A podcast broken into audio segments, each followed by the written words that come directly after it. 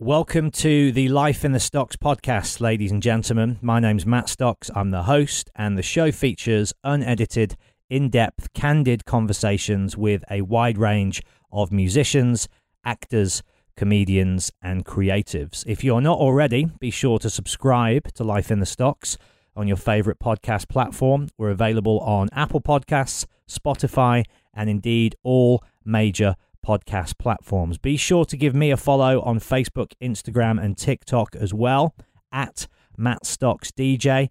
That way you can keep up to date with all of my live Q&A dates, my DJ performances, and of course, who's coming up on the show as well. But without further ado, let's crack on with the show, shall we? Here we go. Ever catch yourself eating the same flavorless dinner three days in a row?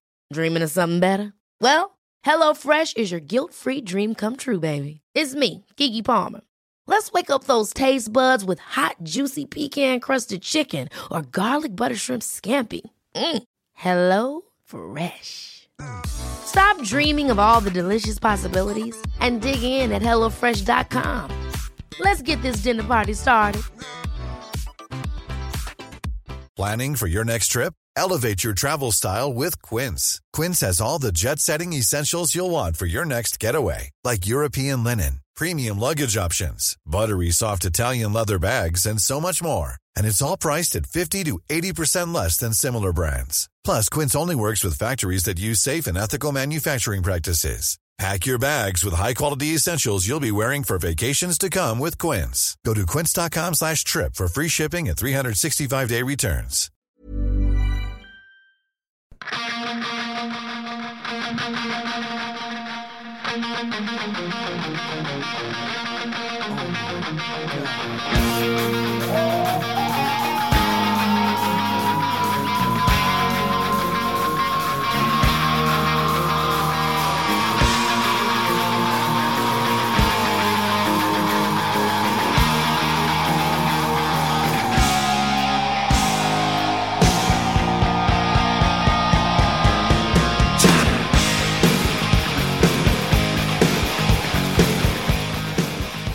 First question is, what is this? My arm. yeah. Um, it's um, just. Is that like the uh, Stewart Lee thing? Show notes. Stewart Lee did not invent writing on his fucking no, no, hand, but he's right? certainly the most obvious one when that comes to mind, right? Um, I, I, every single comedian I know writes on their hand. Really?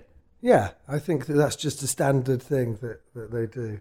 Um, uh, yeah, this is basically I'm writing a new show, and these are some points that I've consistently forgotten to mention while I'm on stage, or they're things that I haven't got around to doing, and they're just reminders to like, if you have a moment, try and talk about hundred percent. 100%. Go 100%.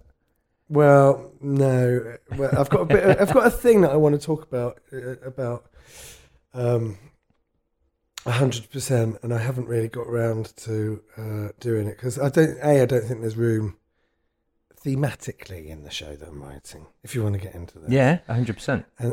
Which one? hundred percent. Was that 100%, deliberate? Yeah. Um, so, so Because you're doing two shows at Edinburgh this year, right? Right, yeah. So, I so my, the first show I'm doing is called "I Think You Stink," which is a musical.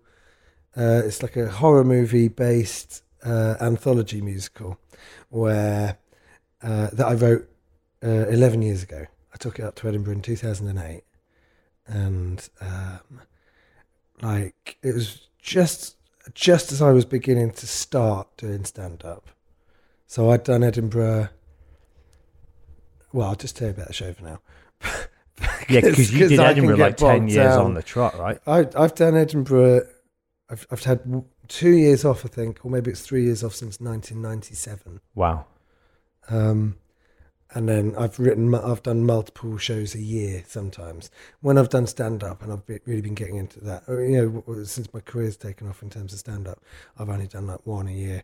But back in like 2008, f- for instance, when I did the musical, I was also in a double act and I was comparing a show and I was doing something else. So you'd end up doing like four or five shows a day.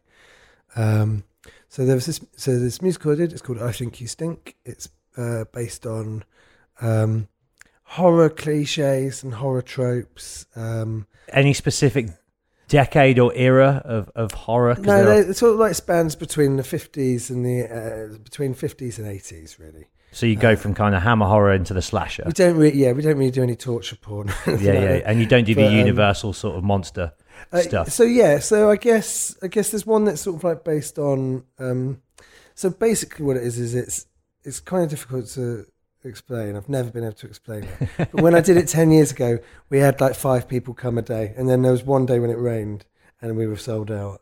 And I think we made fifty quid over the. I think we only did it for a fortnight, but we made fifty quid over the fortnight, like profit, and that Yeah. was like unheard of. I was just like, oh wow, we That's a made win. we bought a bottle of whiskey and shared it around.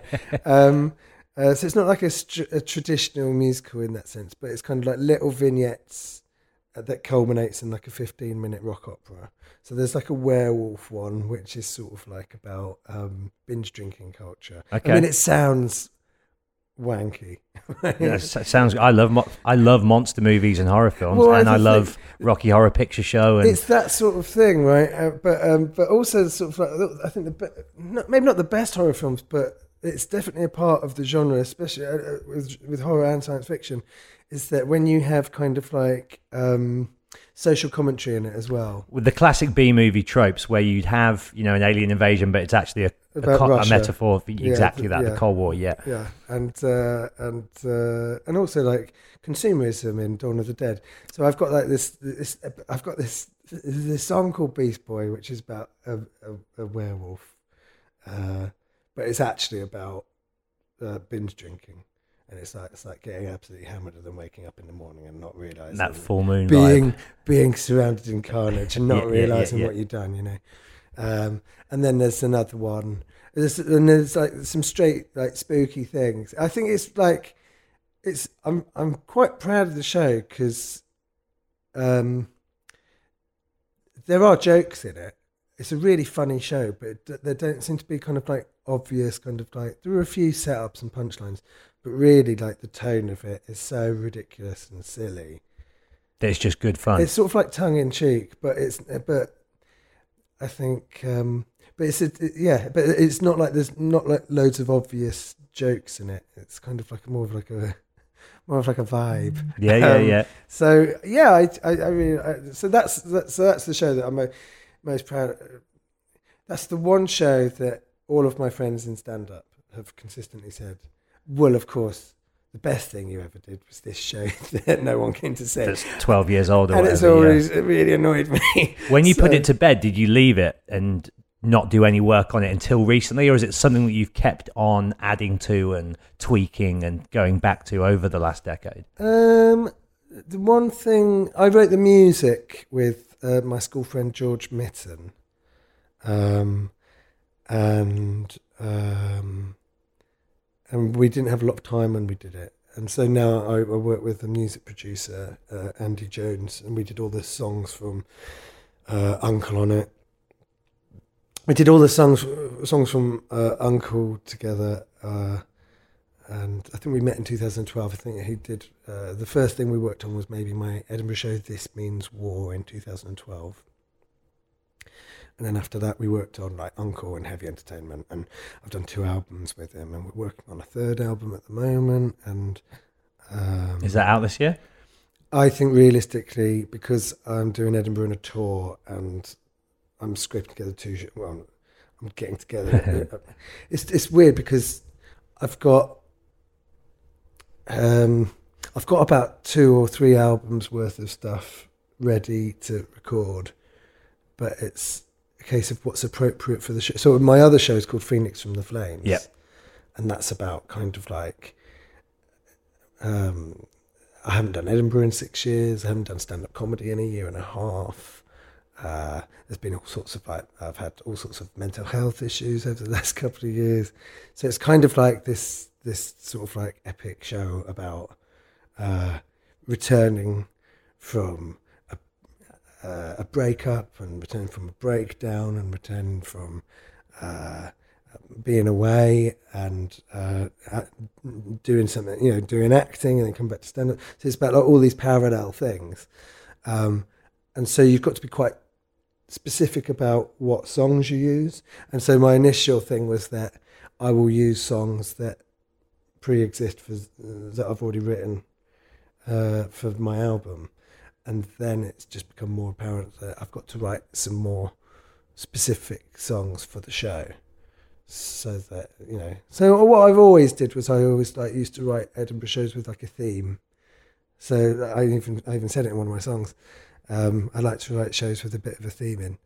Uh, never stop, never stop, never stop dreaming. I did a I did a show called Dare to Dream, and that was all about dreams. So everything about that was about um, there were poems in it, and it was all about aspirations and nightmares, and but they were all around like a spider diagram of dreams, and then what are the offshoots from that. So this is all about kind of like rebirth and. Um, well, it should be when it's finished. It should be about like rebirth and uh, coming back and um, Do you feel back already, or are you hoping to feel back through the process of doing these, I these shows? Is I'm it a ab- little column A, little column B? It's, it's but a bit of both because I'm not ready yet. Um, but I think that you get ready in the time that you're given. I think if you're given seven years, it'll take seven years. But if you're given three weeks, then you then you'll you'll have to do something in three weeks, Yeah. and it will be what it is. Um, I mean, I learned that. I learned that most things that you do, you end up kind of like having very tight deadlines. So we did. Um, I've done two short films with the BBC. They were both on iPlayer, and I think the first one was Valentine's. Uh, was a Valentine's. Didn't one of short. them get a BAFTA nomination? That was that one. That the that one. elephant. Yeah, that I wrote with uh, Esther Smith, who was in uh, Uncle with me. We met on Uncle, and I had this idea from. Um, I lived in Brighton in two thousand five, and um, I had a best friend, um, uh, who was a girl, and we just hung out all the time, but we never had any money. So we were so skint. So we'd be like making, uh, we'd been making uh, rollies out of uh, the ashtrays. you know. yeah, yeah, yeah. butt yeah. I've been there. At the end of the night, like, oh and, god. not the Not like in the- the middle of the day, this- like, and we'd go to we'd go to um, art exhibitions so that we could drink the free wine and stuff Yeah, like yeah, that. yeah. You know, and so that You was find like, the loopholes. that was the basis for the for the short, and then uh, I pitched it as a TV series, and they didn't have room for a TV series at the time, so they had like this. Um, so then uh, I said, "Well, short." Then they said, "We've got this short season coming up for Valentine's Day." I was like, "Oh, great!" And then I was like, "If it's going to be online, and no one's going to watch it anyway, can I direct it?" And they were like, "Yeah, sure." So Was that your first time behind the camera? that was um, yeah, that was my first time. To, I've done theatre for. I did theatre when I first started uh, doing Edinburgh, but then that's my first. And also, you're kind of directing yourself when you're um, A stand up, of course. Yeah, yeah. But um, I think by that point, I'd done heavy entertainment. So you're very sort of like hands on. If you're doing stand up, um, the thing that makes you unique as a stand up comedy is basically all your instincts. So, you know, it, you decide what you say, you decide how you say it and what you do. And as soon as you start working in TV, um, everyone else suddenly has an opinion about what it is. And some people's opinions is bang on and they know exactly how to package you. And some people, um, it's a job for them and they don't necessarily give a specific shit about They want the quickest you. and easiest they're results. just like we've done this before. We know how to package new new comedy or new acts, and so we'll do a bang bang bang. Now you're on TV. So when we did heavy entertainment, I was very um, uh, protective of what I did because I'd done other shows where I'd been done live stuff, and I felt like. Um, it didn't best represent me. And in actual fact, when they'd um, when they asked me to do uh, heavy entertainment, I mean, they asked me. I'd already just done a live. I'd just already done a live, um, a show. Where, is this a bit dry? Are you interested? I'm fine, mate. I'm having a great time. Yeah, yeah, So- yeah. so when we did when we did they asked me to do heavy entertainment i'd just done a show which is easily googleable but i'd just done a show where i'd been done live stuff on it and um, i didn't enjoy that process we were on at the, whenever we filmed it, we were on at the end of the night, which was the point where the audience got up and left. And are they all drunk by that point? Or? no, they're not drunk No? because it's a TV record. But Right, so there's no um, alcohol on set. There is. I, I'm sure there would have been drinks, but it's not like there's an open bar. Yeah, when yeah, we're yeah. filming, they're sat down. So we're, we, we, we're filming at BBC, um, and uh, but it's like everyone. co- It's like oh right, trains. They're getting restless. Yeah, yeah, yeah. It's, just, it's also we did like two episodes a night, so it's like a. They get there at seven or six. They probably get there about six. We start recording about seven, uh, and then uh, it just goes on until about. I think we were probably on about quarter to eleven. So they've been sat there for quite a while. Yeah. and also TV audiences, audiences on TV shows uh, tend to be like uh, living props Yeah, yeah. where yeah. they're there for the audience at home's benefit to make it feel live. Um, so they're not not that they're not treated brilliantly, but like I don't know how they're treated. I don't do it. But um, but uh, so we were on at the end of the night, and then it'd be like uh, we were. Uh, I was. It was a band. Um, uh, we I did my band. So it was me with my band and uh, What's your band called? the Helmets. The Helmets. And uh, Two T's E S. yeah, Yeah. um, and uh, and they'd go, "All right, music." So everyone would get up and leave.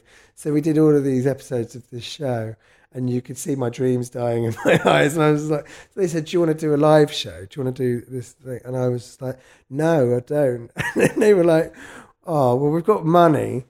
So uh, we've got to spend this money by the end of the tax year. So do you want to do a pilot at least? And I was just like, well, I'll do a pilot. I'd done a radio, a live radio show at Christmas, and then I said, oh, I'll do this pilot. So we called it Heavy Entertainment. This pilot, and then um, and that was sort of like a bit of a nightmare where I wasn't an exact fit with the guy that produced it, and then um, uh, they said, "Do you want to do a series?" And I was, and I'd got a lot of. Um, it was my first bit of TV, and it was like, like that I'd sort of authored Yeah, yeah, and yeah. because it was so personal. Uh, and I, I, I said, "Do you want to do a series?" I said, "Yeah, but not like that. I don't see because it had sort of like an arc where it was there was a beginning, a middle, and an end. I had a breakdown. I was just like, you can't do that arc every week. So we'd have to rethink about how we did a series. And also, I just felt like it was so shiny floor light entertainment the way we'd done it, which I guess could have been part of the joke. But my instincts were always kind of like I like. Um, I guess the the equivalent of like a band going on top of the pops, right? It feels like that same sterile, clinical, Yeah, and and we were in a huge studio. environment. We were in a, yeah, we were in a huge studio as well, and we didn't quite have the budget to fill it with stuff. Yeah, yeah. So it looked quite spacious. That pilot did, and it was kind of like n- the exact sort of thing that I didn't really want to make. But we had, but we had a month to do it. So this is the thing about time limits. This is how we started talking about this. Is time limits. So I think I had three weeks to do that pilot from beginning to end. Right. So I did, I went in. I think some people's dreams as a comedian is to get their um, live stuff on TV, and I genuinely hadn't. I'd always wanted to do acting and directing and writing, but I'd never really wanted to do my stand-up act on TV. So we had three weeks to kind of like work out what that was. We did it, did the pilot from beginning to end in three weeks, and then it was like, um, oh right, well, not like that. So when we had the series, that we sort of, I, I- we, I went back to work out what it was that I liked about TV, uh, stand up on TV. And that all boiled down to stuff like Jack Dee's Channel 4 show from the 90s and um, Harry Hill's show from the 90s. It's basically all 90s stuff. Fist of Fun with Stewart Lee and Richard Herring. Yeah, yeah, yeah. Uh, and it was like it all boiled down to those kind of like oh uh, the Mary Whitehouse experience as well, and doing something that was kind of like very kind of like um, Well, no one's really doing that at the moment, are they?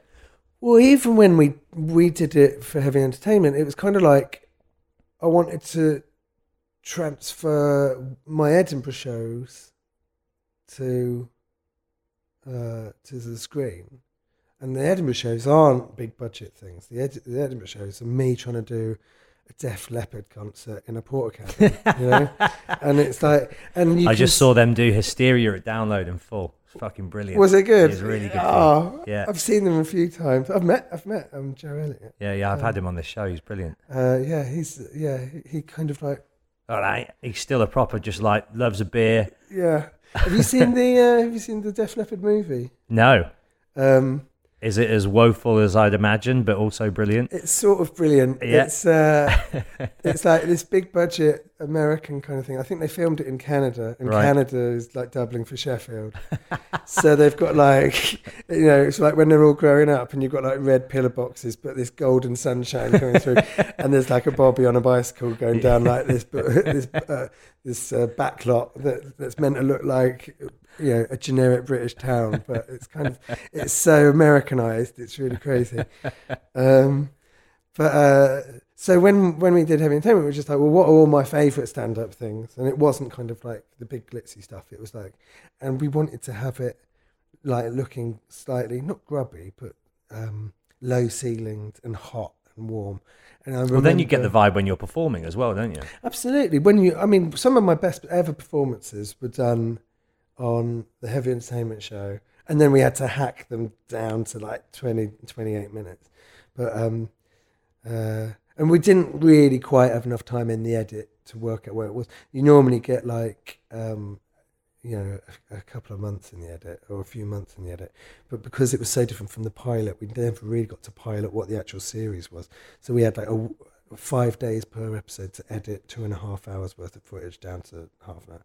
So it was a nightmare. Yeah, I'll bet. But um, Are you overseeing that as well? yeah, you- I mean, I was in the edit, but like also, but what we wanted to do is we wanted to do um, the way it ended up being executed was different from the way it was filmed.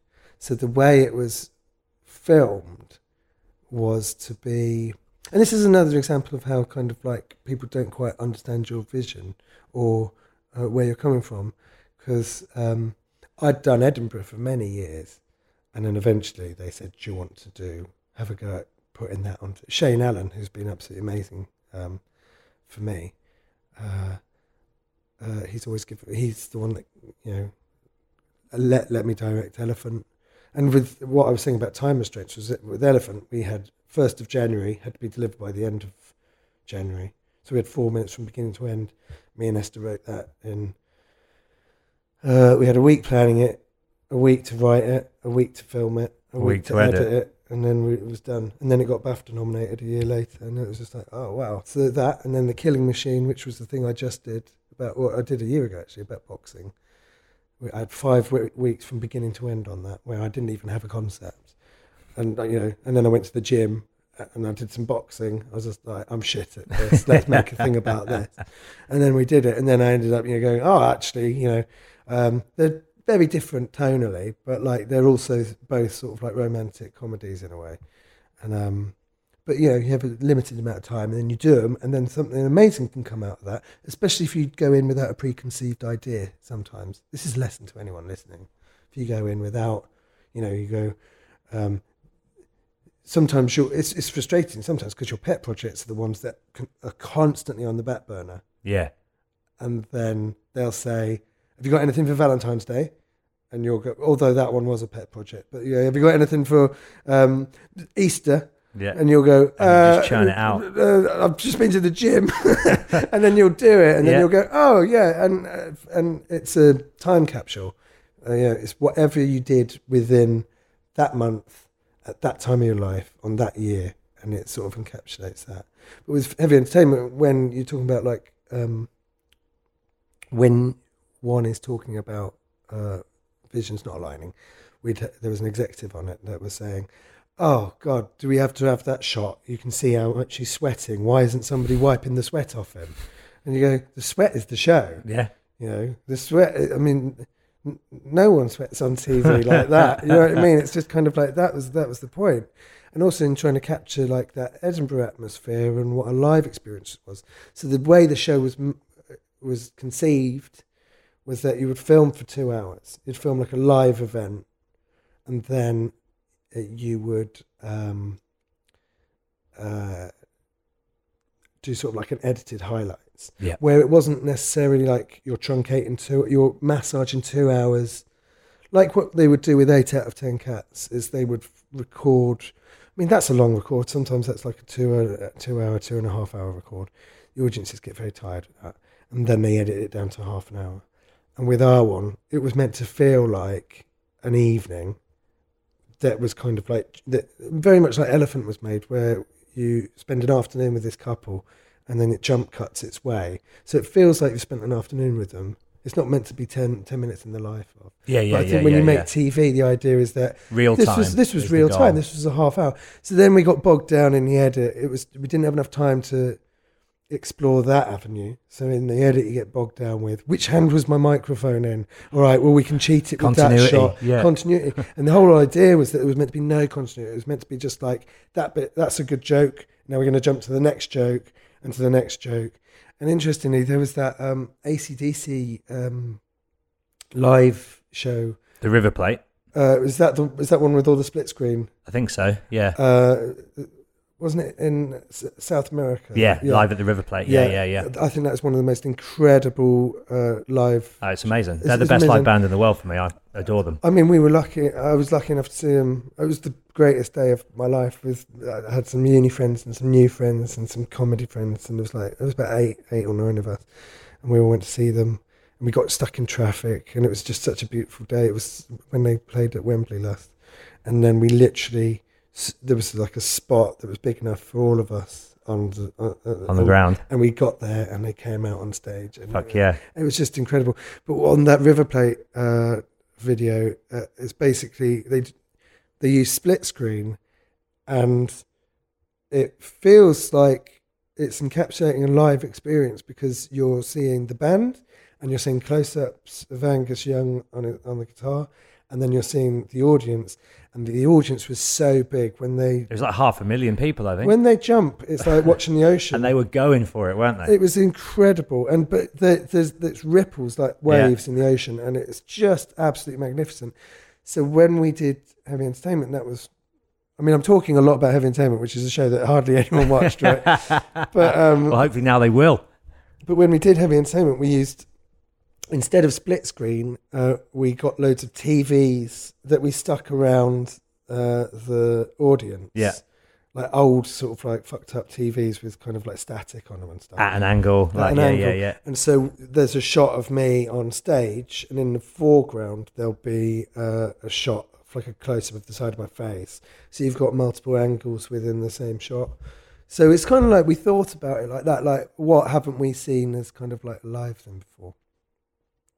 Um, yeah, and that was kind of like about. How do we get onto that? We were talking about time limits. weren't we? We're, here, and then and Edinburgh. everywhere. Told you we're going in depth and all over. So with Edinburgh, yeah, I think that in a way, if if I had to do it next week, it would happen next week, or if I had to do it in a year's time, it would. you- You'd just you'd just put off writing it for a year.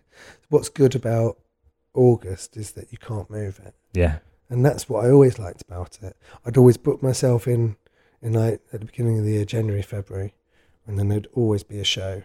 And sometimes, you know, your life would get in the way, and the show would be, you know, uh, when I was back when I was doing theatre, the show is basically what it's like an exam. It's like it's like summer exams at school. You know, it's kind of like The culmination of that six months leading up to it, yeah, right? you do all of your uh, revision, and then pens down, and then you've got to do the you've got to do the exams, which is Edinburgh, or you know, it is what it is when it's you can change stuff in Edinburgh, but basically that is kind of like your final presentation, and um and then you start again in. You know, there's a new school year. There's a new in September. There's a whole new load of comedians that have been discovered, discovered for the first time that August, and then they start, and they're the new guys. Well, it can happen, can't it, in a year? I mean, was there a turning year for you? 2010. 2010. And was that because of the material you were doing? Because the right people were coming to see you? What was the the elements at play? Do you think that? Um, I think it was um, right, right place, right time. It was like there was an inkling of it in 2009, where I so I did my. Uh, I spent 10 years writing a play. Um, or maybe it was seven years. Yeah, so in, in 1998 or 1999, when I was still at school, I started writing a play. I had the idea, the nugget of an idea for a play. And in 2006, I put myself in for Edinburgh and I was like, if I don't do it this year, I'll never do it.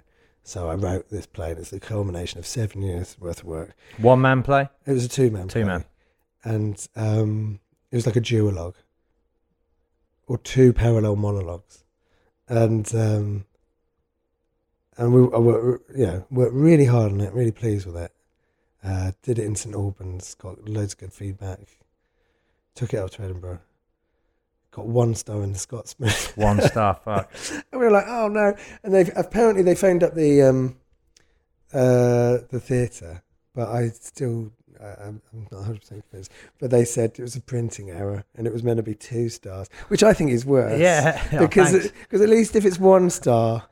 You get people coming to see you out of morbid curiosity, Yeah, but if it's yeah, two yeah. stars, then it's just like you can't sell just, that just at all. forgettable. Yeah. Um, so we we packed out the next day after our one star review came out, and we were, actually won the audience over. They were, at first they were like laughing ironically at everything that we were doing. It's like that bit's not even meant to be funny, and then um, and then uh, and then by the end of it they sort of like what we won them over. But um, but I was just like, if you're going to spend seven years writing something, then and get one star, then. I- I- Where, where do you go from there mentally in terms of your morale and your confidence? Um, I just thought it was just like uh,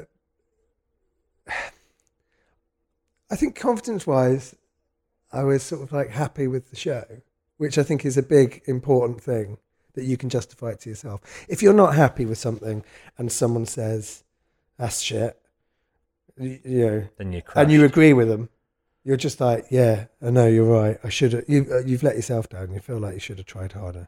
But if you don't agree and you can justify that, then I don't think it really matters what anyone says. Uh, and and so I think that there's and and I think that from a creative point of view, everyone at some point will sit on either side of the fence. They'll go, "No, you're right. I did that. It did lack in places." Or there'll be some projects where you can absolutely defend it to the end. You know. Um, uh, but with the play, I was just kind of like, oh no, I, I was I was still happy with it. I th- found it quite baffling, uh, and then it turned out that it was written by um, the review is by uh, a, a journalist that had seen us before, and she hadn't liked anything that I'd ever done. So, so it was kind of like, oh, fair enough. But and, but also it's good because it gives you the attitude that Well, fuck it. yeah, and uh, and also you, you learn. Well, I learn. I've learned over the years. I'm not particularly interested in reviews. I'm not interested in what people say. I mean, I- I'm, I'm lucky to, up to this point. That's metal, isn't it? That is metal. It's not quite metal. the same. It's going to have to work. but I'm lucky that I've generally had uh, nice reviews. Um, but um, but I, I still steer clear of like reading them. and do you apply that avoidance to the online commentary as well? Oh, fucking! it's- worst, right? online, online is just is, is just ridiculous. Also, people just think that they're right online. Yeah, yeah, yeah. Uh, and and you know, I'd I'd be one of them if I did it. But the thing is, there's no room for debate. No.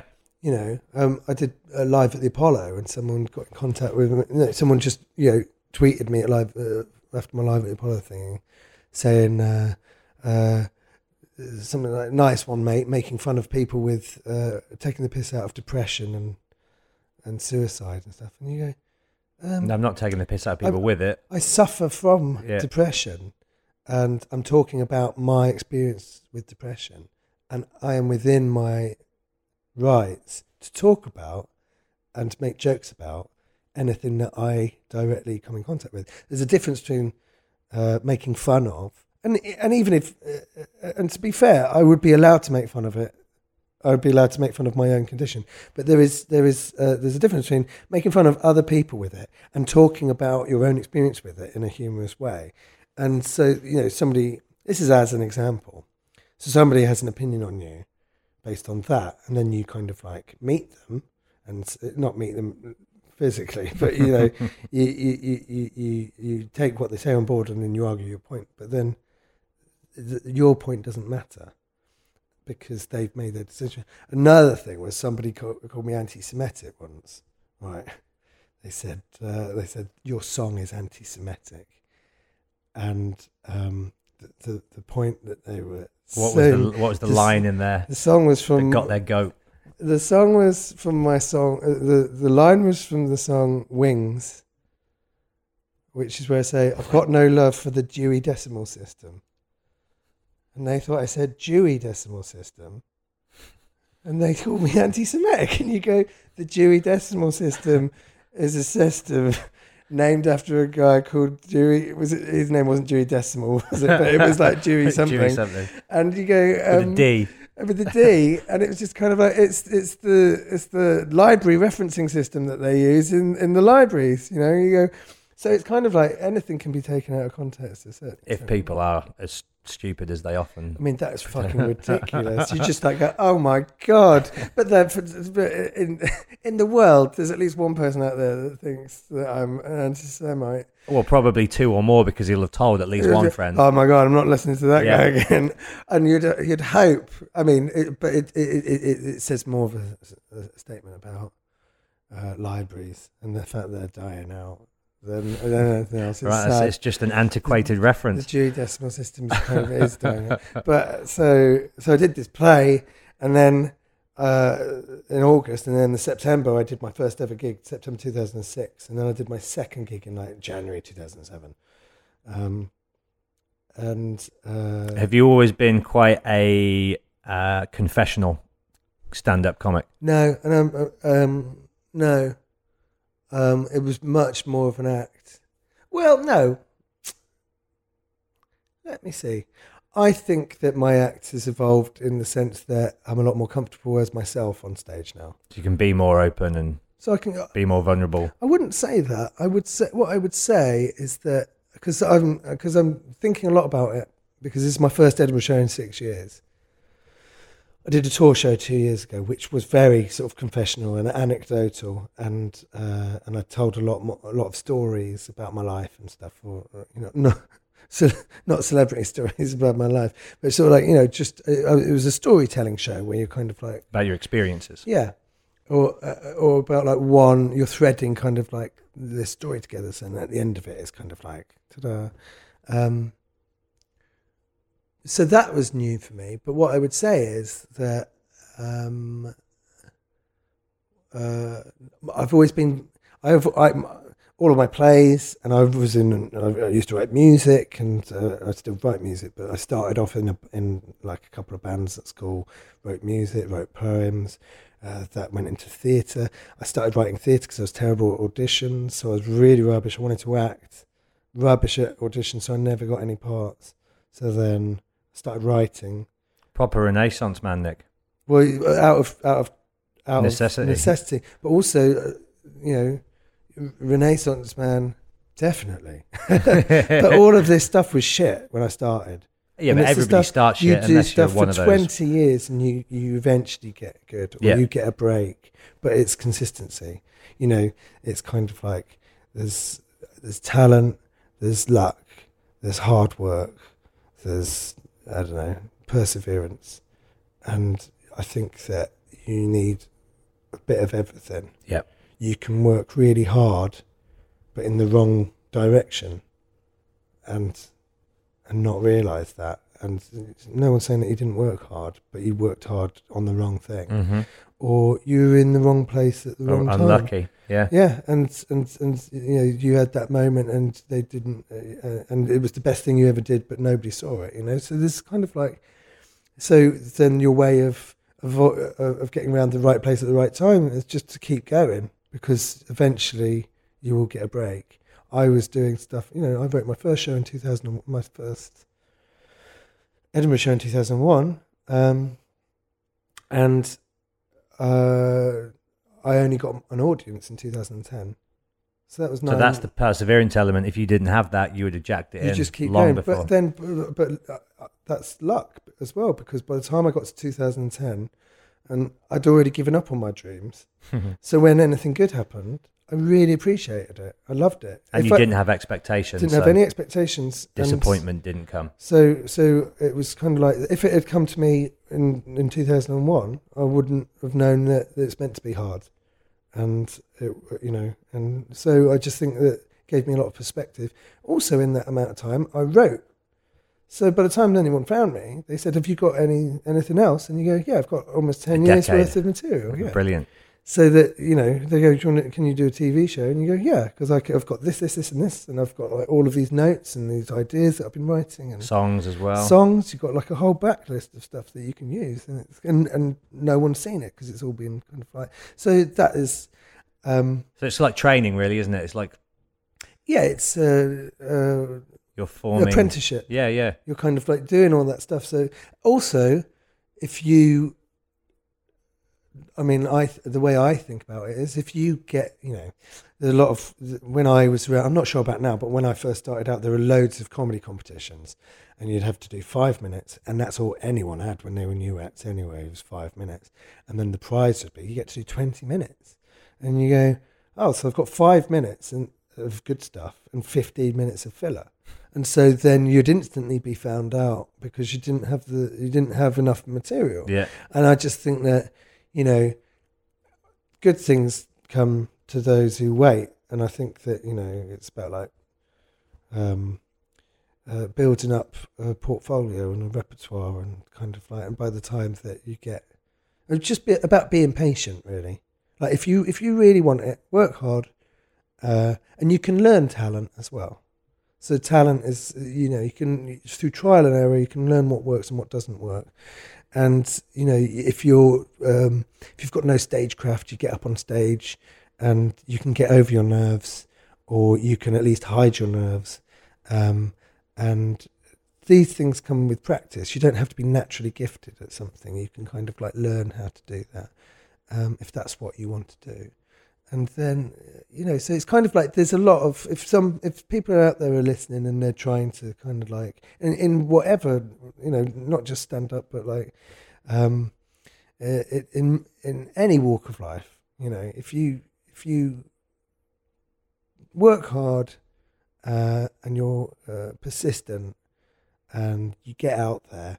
I mean i wrote in i i had like a big um patch of depression in the mid 2000s. Did it come from out of nowhere? Did Um, you always have? I think I've always element I think I've always been depressed, but um um Does it running in your family or? no, not so much, I don't think. Um but uh, it's I'm sort of like exploring it in my show at the moment and I'm sort of like talking about it on stage a bit a bit a lot. And um uh it, but it, it doesn't have to be morbid but um but you can talk about depression and mental health without making it like sad. Yeah. but um Well, the same with death. yeah absolutely. Like these are these subjects these are things be that should yeah exactly. They should be. Should you should normalize them and yeah. Um and the thing about um uh the way i'm trying to sort of like with there's a difference between sadness and depression Mhm. and you can be sad without being depressed. But the thing about depression is when even when you're happy, it's still there. It's like a black cloud over you, and um, and you can have kind of like days or weeks where you're sort of happy, but it's kind of like that. It, it follows you around. Dude, I have it like n- no one's business, so I, I get it. It's, It's it's a constant niggling fucking and and and, and, and challenge, isn't it, to overcome? Yeah, That's the way I try and look at it. As like a ups and downs, and I think that the important thing to remember is when you're down, there will be an up. yeah, But the other, but the flip side of that is when you're up, you know that there's some sort of crash coming, Uh, um, and it's kind of like a very, it's a difficult thing to sort of like, it's famously difficult thing to deal with. But um, but I went through a, a big patch of depression. So one of the things that I've found um, that I've been able to deal with, the way I've been able to deal with depression, is that I've always been creative. yeah. So I've always thought, even when I'm depressed, You can I'll express. I'll express myself or I'll write about it, and then at least something positive is coming out of that period of time. There was a big patch in the mid 2000s, actually, when I was living in Brighton, and it was the worst time of my life. And I met my friend, and she saved me. Um, there was a big patch where I would not leave the house. I would write and write and write, and I would be so frustrated because I wasn't getting anywhere.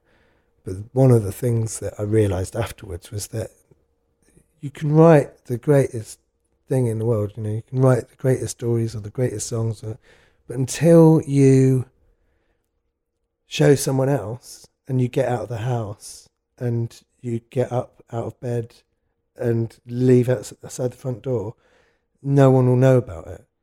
It's like the bedroom jammer. You know, you could play any lick in the world, but until you get out and perform that to an audience, what's the point? What, not, but not. What's the point? But um, it's only part of the. It's only part of the puzzle, and actually, I'm one of the things that I genuinely believe is that good things happen when you leave the house.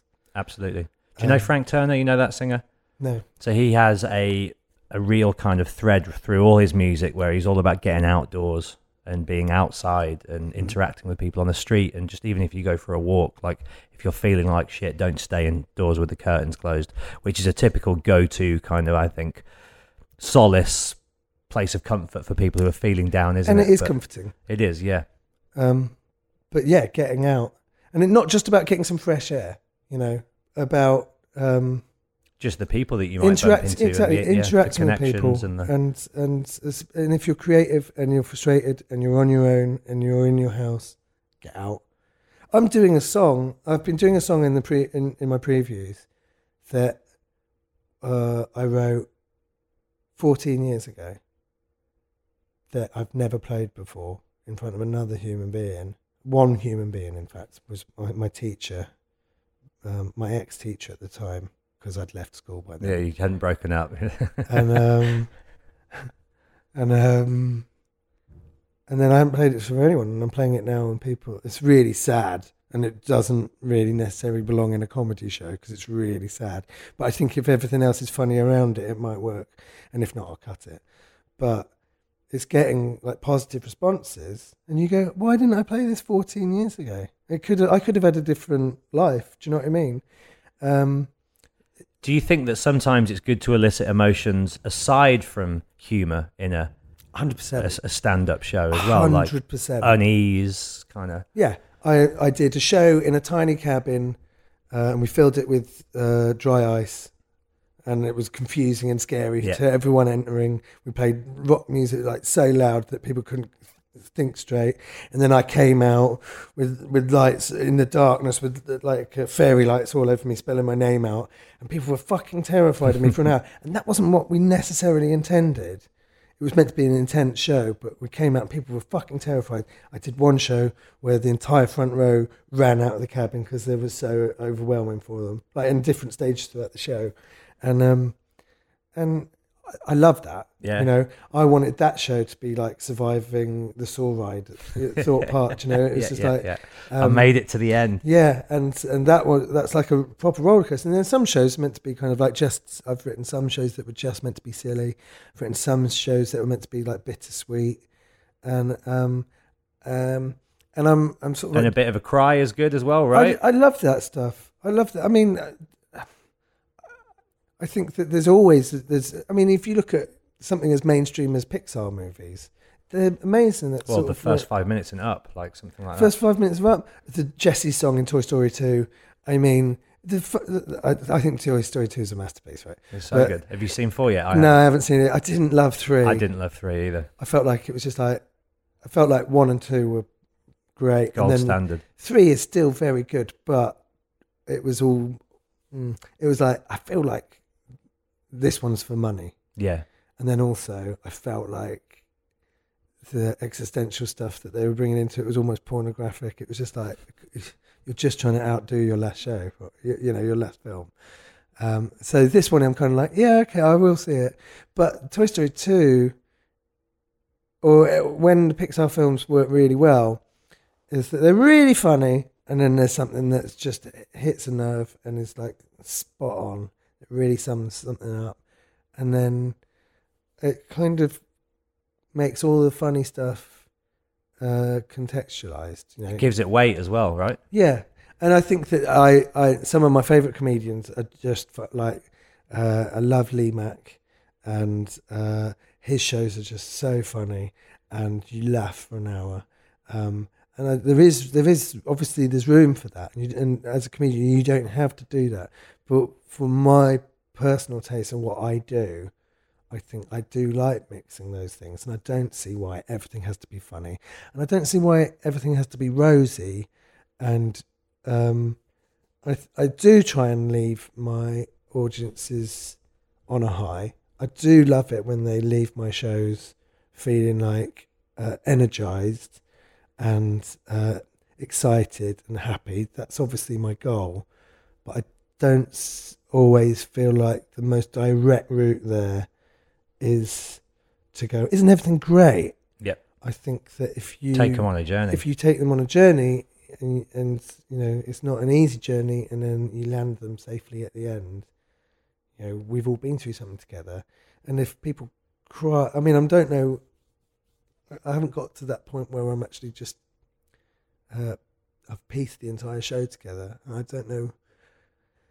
I know that my last tour that I did, I had a, a story about um, a ranking story that went horrifically badly, and like men specifically were fainting, Actually fainting, passing out. fainting. They had to, the the uh, people had to, So and was that's it was like graphic in its it nature. was so graphic. It was just horrific, right?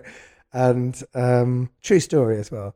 Uh, and they were like, I think it happened at like at least five, maybe six different gigs out of a thirty-date tour, and and you've uh, got to be happy with that, right? I was it's- so happy about that. But that's that's what that show was attempting to do. That show was meant to be like a horror show. visceral. It was not meant to be a horror show in terms of vampires and werewolves, but it's a horror show in terms of like um, it, it crept up on people without them expecting it, and then there Just was shock and disgust. Yeah, and it was just that this moment, and people were fainting. And you go, uh, I'm very concerned for the individuals.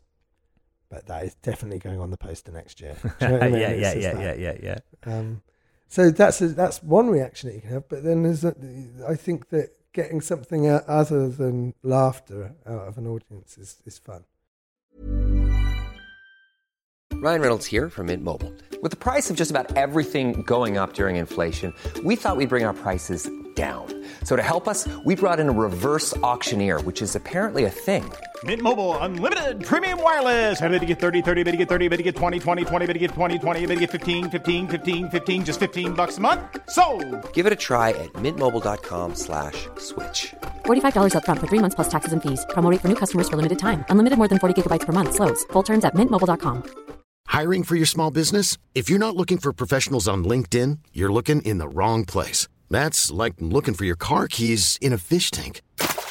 LinkedIn helps you hire professionals you can't find anywhere else, even those who aren't actively searching for a new job but might be open to the perfect role. In a given month, over 70% of LinkedIn users don't even visit other leading job sites. So start looking in the right place. With LinkedIn, you can hire professionals like a professional. Post your free job on linkedin.com slash achieve today. Millions of people have lost weight with personalized plans from Noom, like Evan, who can't stand salads and still lost 50 pounds. salads generally for most people are the easy button, right? For me, that wasn't an option. I never really was a salad guy. That's just not who I am. But Noom worked for me. Get your personalized plan today at Noom.com. Real Noom user compensated to provide their story.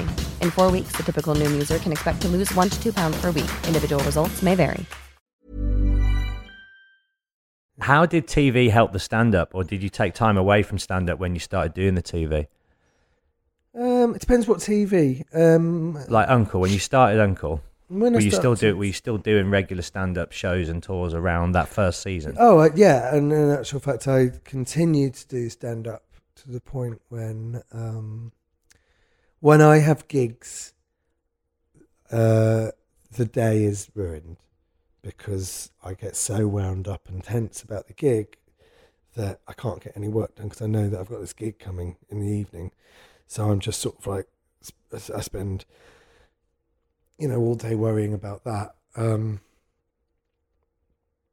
so that's uh, obviously not a conducive headspace to be occupying when you're on set. No, so well, so when I'm also it's a very long day. I mean, I've just worked with Romesh Ranganathan, and he's just he's crazy how much he he works. I wouldn't consider myself lazy, but he's Machine, is he? it's ridiculous. He's and, and plus he's got a wife and kids. And Yeah, that's the other thing, isn't it? It's when you see these guys who are like omnipresent and always working, but then also have a private life and a family life as well. But think- how are you balancing it all? I think there's uh, part of it is a bit like it's just like any job where you work uh, Monday to Friday every week. The difference with Romesh is that he'll be working on TV shows, but then once he's finished one TV show, there'll be another TV show afterwards. Uh, but it is a case of just working every day, Yeah. you know. Um, so I think there is that, and actually that's the dream is to just be consistently working. Well, it's great to be busy, right? but when you're Keeps working, you distracted from your demons as well. That's what I Absolutely, find. I love it. I love I'm not busy. I'm like, oh, I hate my life. no, yeah, absolutely. And then, um, but the the difference is about the fact that he's working. I mean, you get up at what five thirty, six o'clock. You go into set and you're there about seven, seven thirty. You're in makeup, and then you're on set at nine o'clock. Then you're recording until seven o'clock in the evening, six o'clock in the evening. Then you're home by seven thirty, eight o'clock, and then he'll do like new material, an hour, a tour show, work in progress, Yeah. charity gig Post, podcast that he does. and it's everything. and it's just sort of like you go "Uh, okay um but um You should start a podcast, man, with all your music as well. You could do something great. I do a radio show on Fubar Radio with my Right, friend right. Nathaniel where we just talk about films and that becomes a podcast but um I, also I do think that there's um I don't, lot of I don't- there are a lot of podcasts but also I think that there's a lot of comedians that do podcasts and I don't necessarily know what I, it's like a bit like getting a tattoo what would it be Well, I think you could offer something unique to the podcast canon because of the background in theatre, music, comedy. It could be a proper all singing, all dancing variety show sure in the old school sense. Sure I don't know Uh, Would you do a live album? I've done. I've done. I've got two. I've got two albums based on uh, recordings from Dare to Dream and Keep Hold of the Gold, which were my first two breakout shows in uh, Edinburgh. So I've done them. So I think, and I've got the Uncle album. So I've got about like five albums, but two studio albums. So yeah, I. I mean, I just like. I like. I don't know. I just don't like do what comes and then. Do you like being in a studio? Do you like recording? Uh, if Or- I've got an idea, Yeah. then yeah. But if I'm in a studio and I haven't got an idea and I'm trying to write one, then no. I'm kind of like, in terms of creativity, it's uh, what generally happens is it's um, it's, it's 100% inspiration. You can't just shit it out. No. Yeah. Well, on, on something. Well, I'll tell you what. Though. So, so when we did Uncle, they would say, right, we want um, a, uh country ballad uh, called "No Survivors," and it's equating a relationship to uh, a horrific accident, and that's like I wrote all the songs for the first series of Uncle uh, on in one week while I was on holiday in Egypt with food poisoning. So I spent most of the time on the toilet. on the toilet, notepad in hand. with a with an iPad, just singing into my iPad. no, survived. and uh, but so so but that was just like I wrote a song a day while I was away, and then it was kind of like um, I love the music in that show. It's great. I, what I love about it is because um, uh, if you have to generate all your own ideas, then it's overwhelming because you go, oh, literally, I could write something about absolutely anything, so I'll write about nothing. But on Uncle, they would kind of prompt you, and then you would change it. Like, for instance, No Survivors wasn't a country ballad in the end; it was like a Bryan Adams, Yeah, Guns yeah. N' Roses like rock ballad. But um, uh, and they'd be you'd, you'd make changes, and sort of like the titles would change, and kind of, but they'd give you they'd give you the information you needed and they needed because they didn't want like every single song to be in the same genre. So you'd kind of like write. Um, I think uh, one of the What was the hardest one to write? Oh, the hardest one to write. It's funny though. The hardest one to write was um, "Fight for the Future." From that was, I think that was the last episode of series two, which I hate that song because I think it's, I think it's pointless. I think where the songs, I think when the songs work, they do storytelling. Yeah, yeah, and yeah. so the characters have moved on. It's either character stuff where you learn something about the character, Yep. or it's story stuff where by the end of the song, the show has moved on in terms of plot. And those are the ones where you go, if you took the song out, the show would uh, be less rich in a way.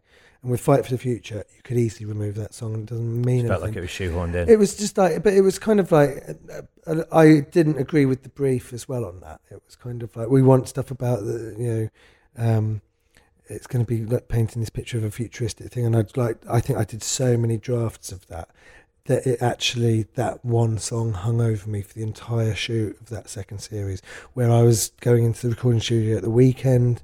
And if I'd have an afternoon, like I, I was in virtually every scene, so I never had any time off really. But occasionally you'd have like a, a an afternoon where you weren't needed, so I'd go have to go back into the recording studio and just basically bang my head against the wall, getting Fight for the Future done, and the, and then you get it and you go, it's absolutely fine, but in terms of what it means what for the show, you know, if somebody said, if somebody said this this song is it's like I wouldn't be able to defend that song particularly because it was literally that was one where it was just an absolute grind. Yeah, yeah. But then uh, saying that all the songs were really difficult in the last series, they had enough budget for four songs in seven episodes, and um, and I think we had a budget for maybe it was or maybe it was three songs for seven episodes in the last series, and it was four songs for six episodes in the second series. And I wrote six songs, but they only used five in the first series.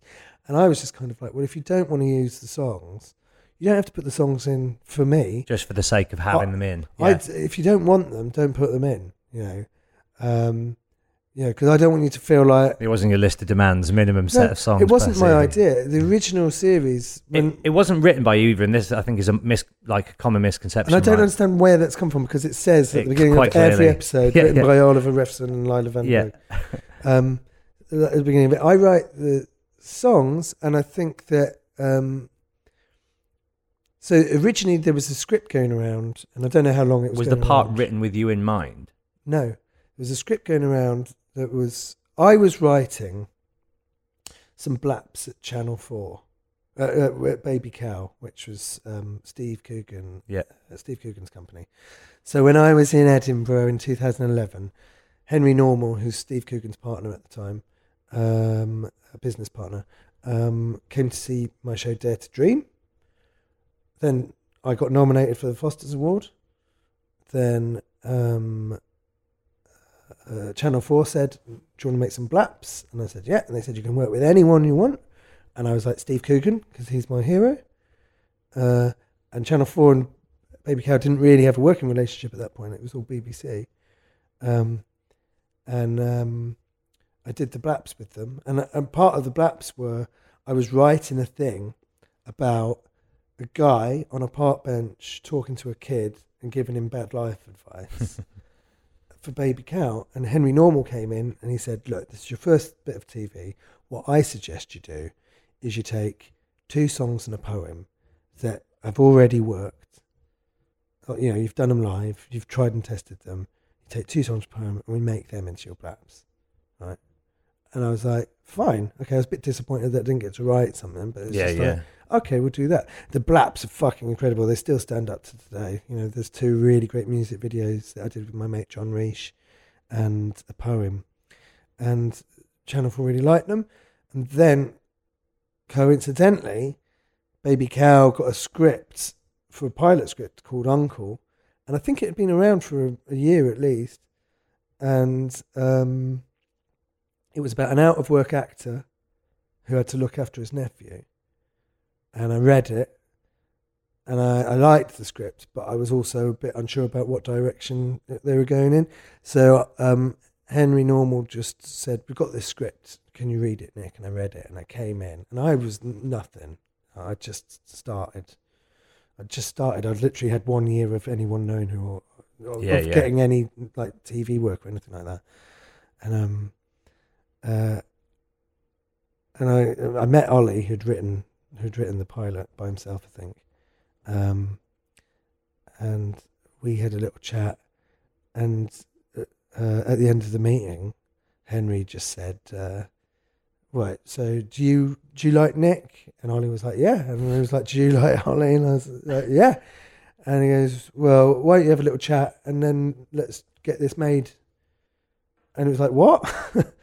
and it was as simple, Simple as that. It was, just, and I thought that's how TV gets made. Uh, yeah, it's just really easy. And so I just talked to Ollie about the sort of stuff that we're into. I really love the Royal Tenenbaums, What a movie. but I also like um, Happy Gilmore, right? Mhm. So I wanted to know where Uncle was on that Tonally, where it was going to sit. because I can see it being either on paper. And when we talked about Royal Tenenbaums, I was like, yeah, good. That's what I want to make. I don't want to make something that's really kind of like crass. And Yeah, yeah, yeah. It is that, but it has It's got layers and it's got depth. Yeah, it's got light and shade. And um, uh, and and, and Hen- the one thing Henry said was, the thing is, if you make him a musician, then Nick can write a song every week. I didn't even come up with that or or, or float that idea, and they made him into a musician. And then because of that, I think that, it, and and then we did the pilot on Channel Four. And I did the pilot instead of doing a second series of this other show where I was doing live stuff. Live at the Electric. Yeah, was, yeah. right? and uh, and uh, I really loved. Did you enjoy the experience of that show, I what? Uncle? Yeah, the pilot was incredible. I'd uh, I didn't. I'd, I'd never done any. Like Uh, proper acting. It I'd were. done some student films where I was terrible, really big, and um, and so I watched the Michael Caine documentary on acting. right. That, the- that was your schooling. Love it. and he just basically says, "Don't do anything." So I spent the whole time just like talking very quietly and, and underplaying everything, and then um, as much as I could, and I got to act with Daisy, and Daisy said, "Well done," and you go, "Oh my god, she's a she's an actress, she knows what she's doing," and It's uh, just such a well cast show. Like all the character, even Con Neil, Con O'Neill, is it? Con O'Neill, yeah. Fantastic. Like, Yeah. why isn't that guy in more stuff? I've only ever seen him in the Joe Meek film Chernobyl and and Uncle, but Yeah. he's incredible. yeah, Like that is. scene right at the end of series three when What's he's that? he's Is crying. Telstar, is that what it's called? yes, yeah, That's that's, the Joe Meek film. story. That's a really great film. Um, he's so good. He is great. I like, and but also, so so I think um, there f- It was weird because when because I was in all the castings because we had to have um, chemistry tests. Yeah, yeah, yeah. So I'd go in. Uh, so I had to go for my first chemistry test, and we were casting my sister. And I get there, and there's this actor, actor, actress stood in the street, and it's Daisy, and I recognise her off of Psychoville, and uh, and then that was the first moment that I realised that we were doing something proper. I was just like, oh, and then we did a chemistry read, and she was great. Um, and then we did chemistry read with like a bunch of kids, and then a chemistry read with, um, uh, no, because I did chemistry read for the series as well when we were picking uh, melody, and um, and that's where I met Esther. Um, but then oh, we did a chemistry read for the pilot as well. We must have all in the same place, but um, yeah, It's a wonderfully cast show. I, I, I just I, I love it. I loved it. Um, uh, Dylan Moran. yeah, that's that was a real that was a real weird one because it's like Dylan Moran is obviously an absolute legend, and we had some really kind of like great people that came along, and um, yeah, it- but but you couldn't cast uh, too big because you, you you couldn't break the little world that we yeah, he takes it out of the. But there was sort of like some really good. There were some really good people in it, and also some of my friends were in it. So, did you know any of the actors previously? I knew uh, Daniel Daniel Lawrence Taylor, who plays Bruce, right? Uh, Bruce. Yeah. Um, uh, he was in a sketch group, and I used to put out chairs in a comedy club, and he was in one of the. Right, right. So he was kind of like, and then we. but I knew him before, and then um, Gemma Whelan, who is has just done Game of Thrones. Who's Yeah, yeah. Who's, I think she's She's a, in loads of stuff. She's She's a great. megastar. She's like she's she was in doing that Alice really Lowe well. film, Prevenge. Really good in that. She's uh, Gemma's brilliant. I, but I saw her very first ever stand up gig, and Really? because she's she was an actor and she just started doing stand up uh, to get more stage time for um, uh, equity, Right. and I think that's why she started because her agent said you know gets more stage, and then I saw her do the first gig, and then oh I, yeah I love her, uh, and Brett Goldstein. Um, Casper. Yeah. Casper. Uh, the thing about that was, um, I don't take credit for um, Brett doing it because he had to audition and work very hard uh, to get the part. But it was written for like a 20 year old Justin Bieber type. right. Right. And I read the script and I was just like, "Do you know who would be really good? But he's not right. The way you've written it would be Brett. And then turn up for work and he's at work and you go, oh my God, I love him so much. He's, he's amazing. Like he's very, he's talented in his own right. I didn't get him the part, but um, he, yeah, I just, um, yeah. So every every time that me and Brett had a scene together, I was just uh, that was always my favourite day because you know it's crazy being on a film set. It's like being on. I always think it's like being on a Cold War submarine. You've got a microphone on all day. Yeah, You're yeah, having yeah. a personal private meltdown. We did an interview with Marilyn Manson for uh, Scuzz TV, a channel I used to work on, and he had the mic on and he went off to the toilet, and all we just heard was. Oh, really? it's like you can't do anything private. No. Like, and um, and when you've got a friend on set, it's just literally just like, oh, thank God. It's like that Sylvester Stallone story from Yeah. the from the seventies.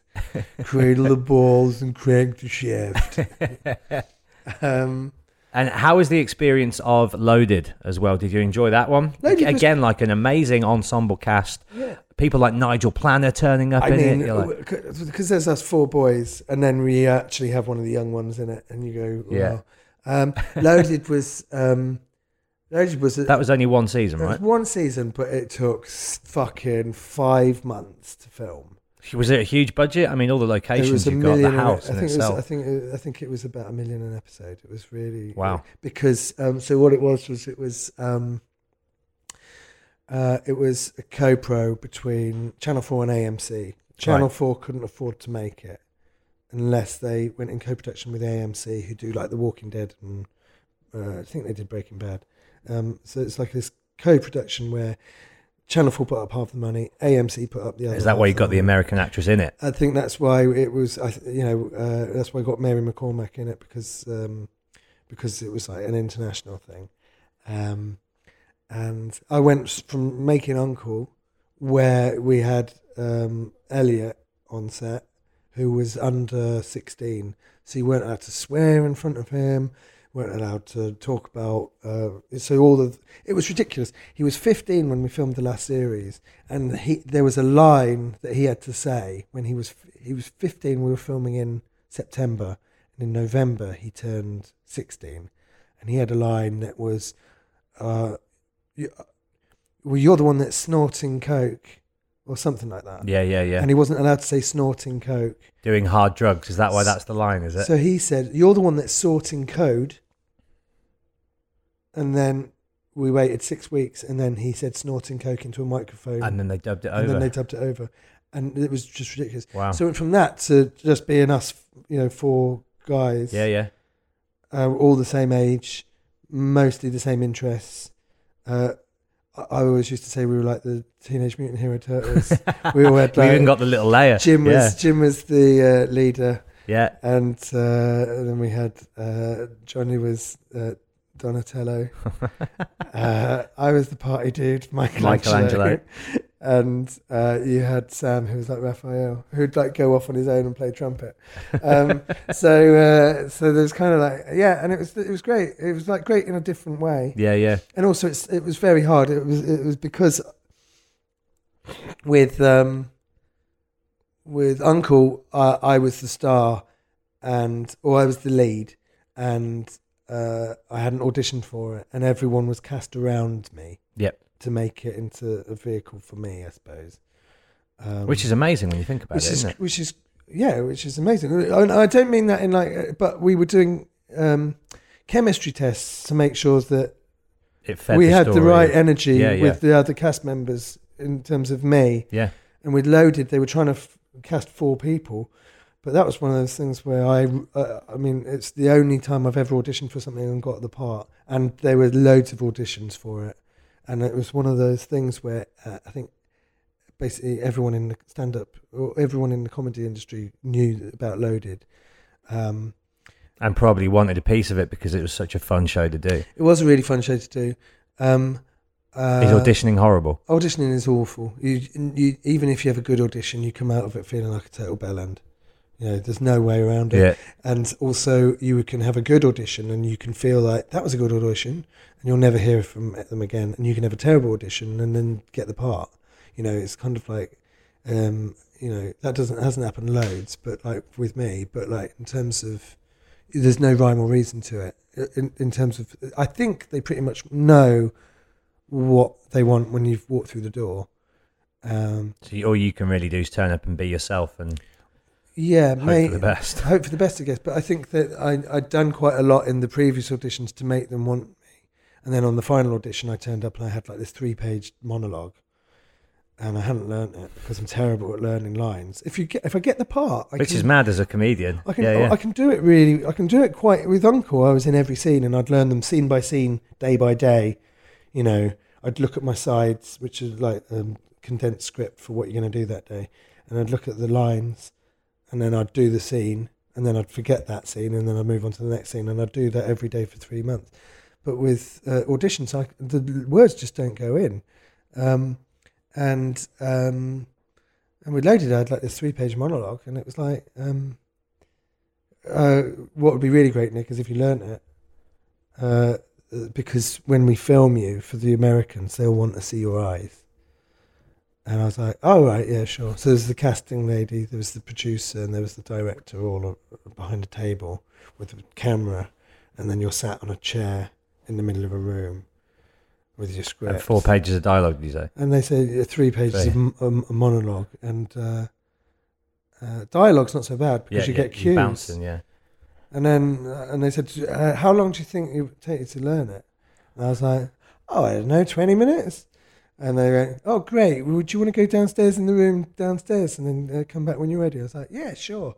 And I left the room and had a full-on fucking meltdown. I was like, "You fucking dick! Why the fuck did you say that you could do it in twenty minutes?" And then I just have this fucking.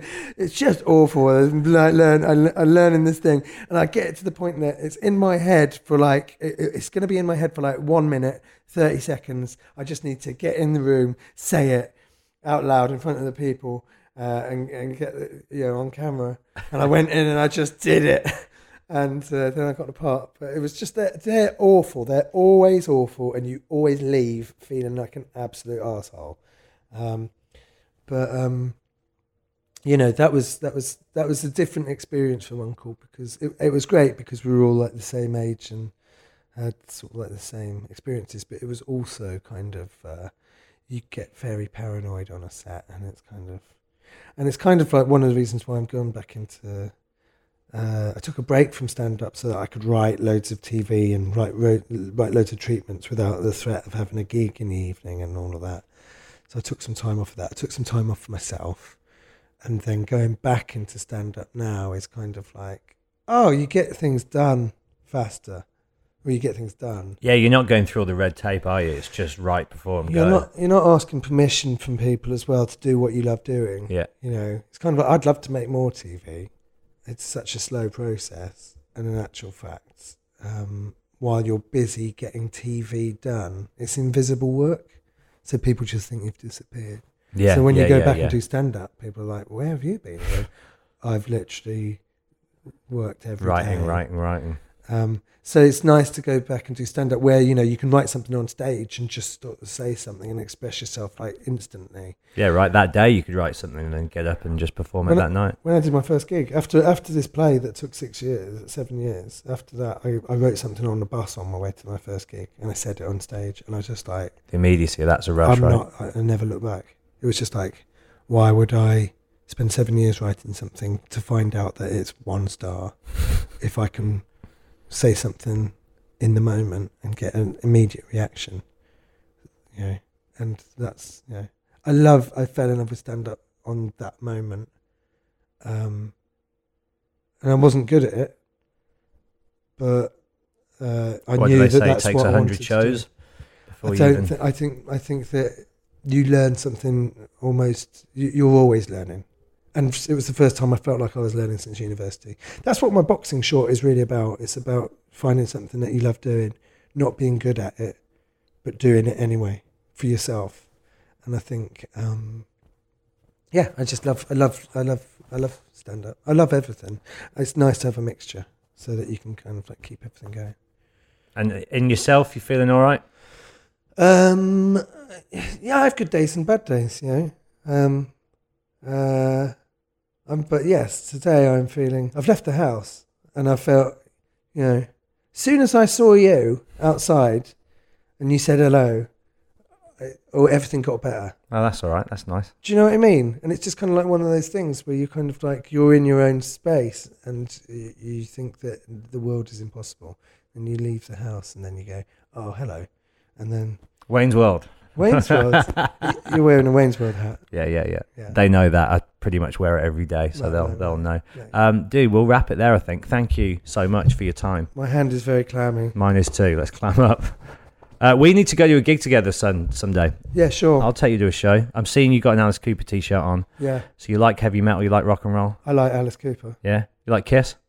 Um, it's, that's a complicated question, isn't it? It is. I like Ace Frehley. You like Ace Frehley, Yeah, Peter Criss, I love Peter Criss. Paul Stanley, mhm, and Gene Simmons. Mm, there you go. Uh, but I like I like the idea of Kiss. Well, they're playing soon. It's the You wanna- farewell tour. You want to come? Yeah, We come see Kiss with me? yeah. All right, let's do it. Okay. I'm going to hold you to it. I'm going to take you to see Kiss. that. I would All love right. that. Yeah. Done.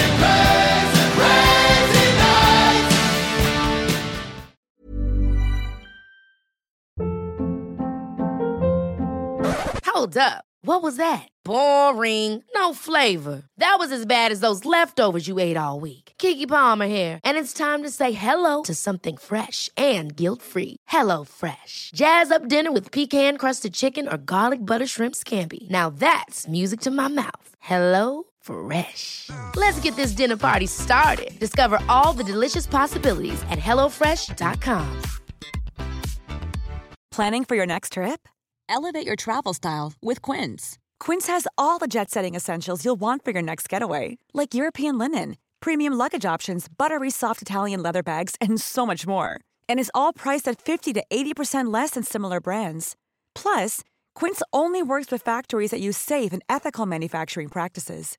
Pack your bags with high-quality essentials you'll be wearing for vacations to come with Quince. Go to quince.com slash pack for free shipping and 365-day returns.